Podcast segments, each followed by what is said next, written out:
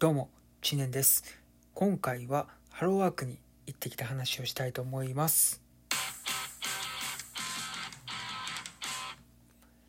はい。ということで、昨日、ハローワークに行ってきました。とそうですね、6、7年ぶりぐらいにハローワークに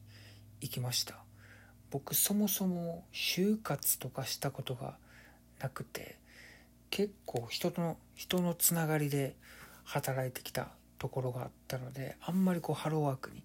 行く機会がなかったんですけど久しぶりに行ってきました。で目的としては、まあ、雇用保険給付受けるために、まあ、その手続きで行ってきました。なんかまあ前職では従業員の入社手続きとか退職手続きとかしてきたんですけどなんかいざ自分になると何をしていいか分からず前日にインターネットで調べたりしてあこういう持ち物いるんやとか調べたりしながら、まあ、準備をして行ったんですけどで持ち物としては、まあ、離職票。これはあの退職後に会社から届くので、まあ、それが先週ぐらいかな、うん、ようやく届いたので、まあ、それとあとマイナンバーカード。とあと給付を受ける通帳っていうのが必要になります。で、この通帳なんですけど、ネットバンク対応してないんですよね。で、基本的に僕ネットバンク口座を中心に使ってるんで、ネットバンクはその給付を受ける通帳としては認められないっていうのは、まあ、結構こういう公的なやつって多いですよね。なので、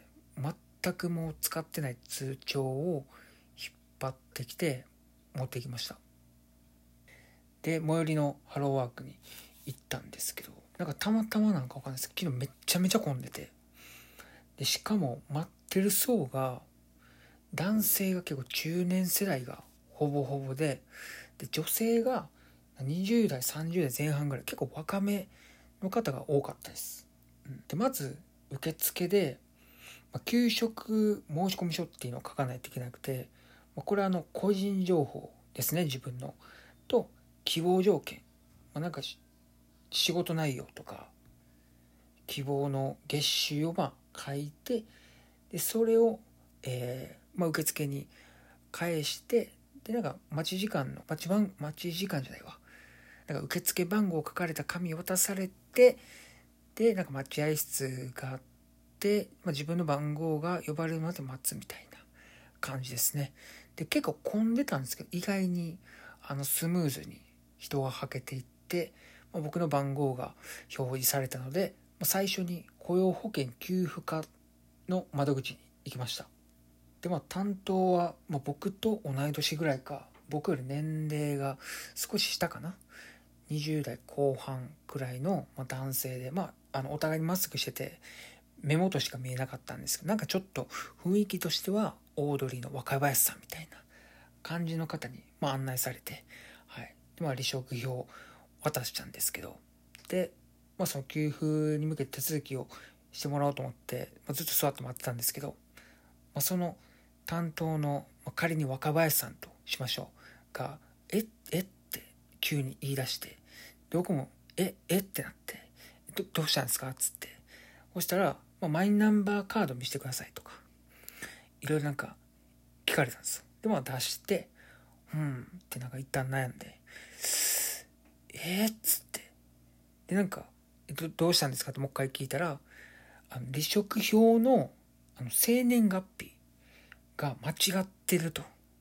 そう。まあ、僕、平成元年なんですけど、その離職票の生年月日、なぜかあの、昭和54年って書いてあって、そう西暦1979年やから41歳かってなんか書かれててえーっつってこんなことあるみたいな感じで、まあ、お互いちょっとそわそわしてちょちょっと待ってください。上司に確認してきますみたいな感じでね、うん、ちょ事件ちょっとした事件がありました。でこれね、まあ、どのタイミングで間違ってたのか全く分かんないんですよね。まあ久しぶりにねハローワークに行ったので、うん、前職のね社労士さんがちょっとおっちょこちょいな感じだったんで、まあ、その方かなって一瞬思ってたんですけど、まあ、ちょっと聞けないんでね。うん。まああの修正ができるっていうことだったので、まあ、修正してもらって、まあ、一段落してでまあこの雇用保険の、まあ、受給の今後の流れっていうのを説明してもらってだかあれなんですよね。受給受けるために、まあ、就活をする必要があるっていうことがなんですよね。僕あの就活したことないんで、まあ、人との縁で働いてきたところがあるんで、まあ、なんかちょっと、まあ、これを機会にじゃないけどじゃ就活するのもちょっと面白いかなっていうふうに思いました。で次に職業相談窓口っていうところに向かいました。でこうやってここは、まあ、担当が70歳ぐらいかな、まあ、結構背が高くて、まあ、男性で、まあ、ちょっとあの頭がすごいツルツルしててで、まあ、横に髪がふさってあるタイプの男性です。でここでは講習会の案内なんかまあハローワークで、まあ、その就職に向けていろいろなんか講習会とかやってみるやってるそうな、まあ、そういう案内とかでここでもねなんか受給の流れを再び受けました。で次に、まあ、求職者マイページへの登録、まあ、これあのパソコンに登録するんですけど受付で、まあ、給食申込書っていうのを書いたのを、まあ、パソコンに、まあ、その担当の方が打ち込むのをあの眺めてるっていうところなんですけど。でもこの担当の方がねま指一本であのパソコンのあのキーを打っていくタイプの方だっていうことが分かって、まあ、結構時間がかかりました。そう。でもなんか随時これで問題ないですかねってまあ確認しながら打ってもらってたんですけどで、まあ、ここで思ったのがそのデータベース上で、うんまあ、経歴とかね資格しかあの表示されないんですよね、まあ、入力できないんですよね、まあ、どういうことかっていうとまあ、もちろんその採用しようって考えてる企業家企業側からするとまあなんか誰もが知るような大学を卒業していてっていう方がまあいいように見えると思うんですよね。うん、でまあ書きというかまあ資格に関してもいわゆるこう何かこう試験を受けて取得する資格のことを指してると思うんですけど、まあ、例えばなんか前職で僕結構こうムードメーカー的な存在、まあ、自分で言うのはちょっと恥ずかしいんですけどだったんですけどなんかそういうところを、まあ、スキルとしてあるっていうのをデータベース上にあの表示することができないんですよね。なんかまあそれを言語化するとどういうふうにしたらいいかっていうのはちょっと分かんないんですけど、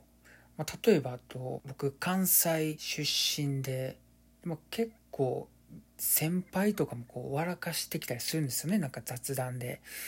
で、まあ、ボケたりするんですよ。でもそのボケをあんまみんな拾わないんですよね。なんかスルーして先輩もちょっとやってしまったなみたいな空気がねなんかそういうのがあったりするのを僕は結構こう拾うんですよね。バレーボールのリベロみたいにめちゃめちゃ拾うんですよね。なんかそういうのって、まあ、その資格とはまた別で、まあ、その組織をあのマネジメントしていくというか雰囲気作りの一環で、まあ、大事だと思うんですよね。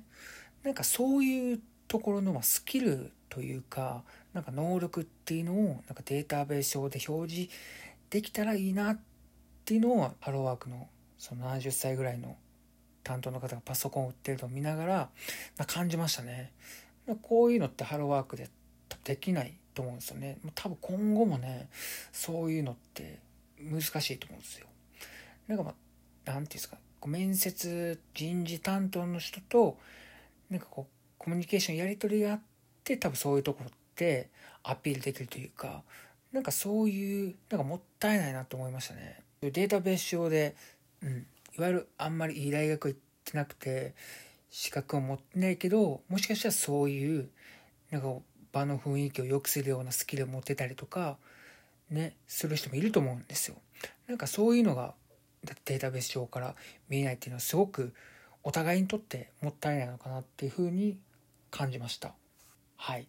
ということで今回は、ハローワークに行ってきたという話をお送りしました。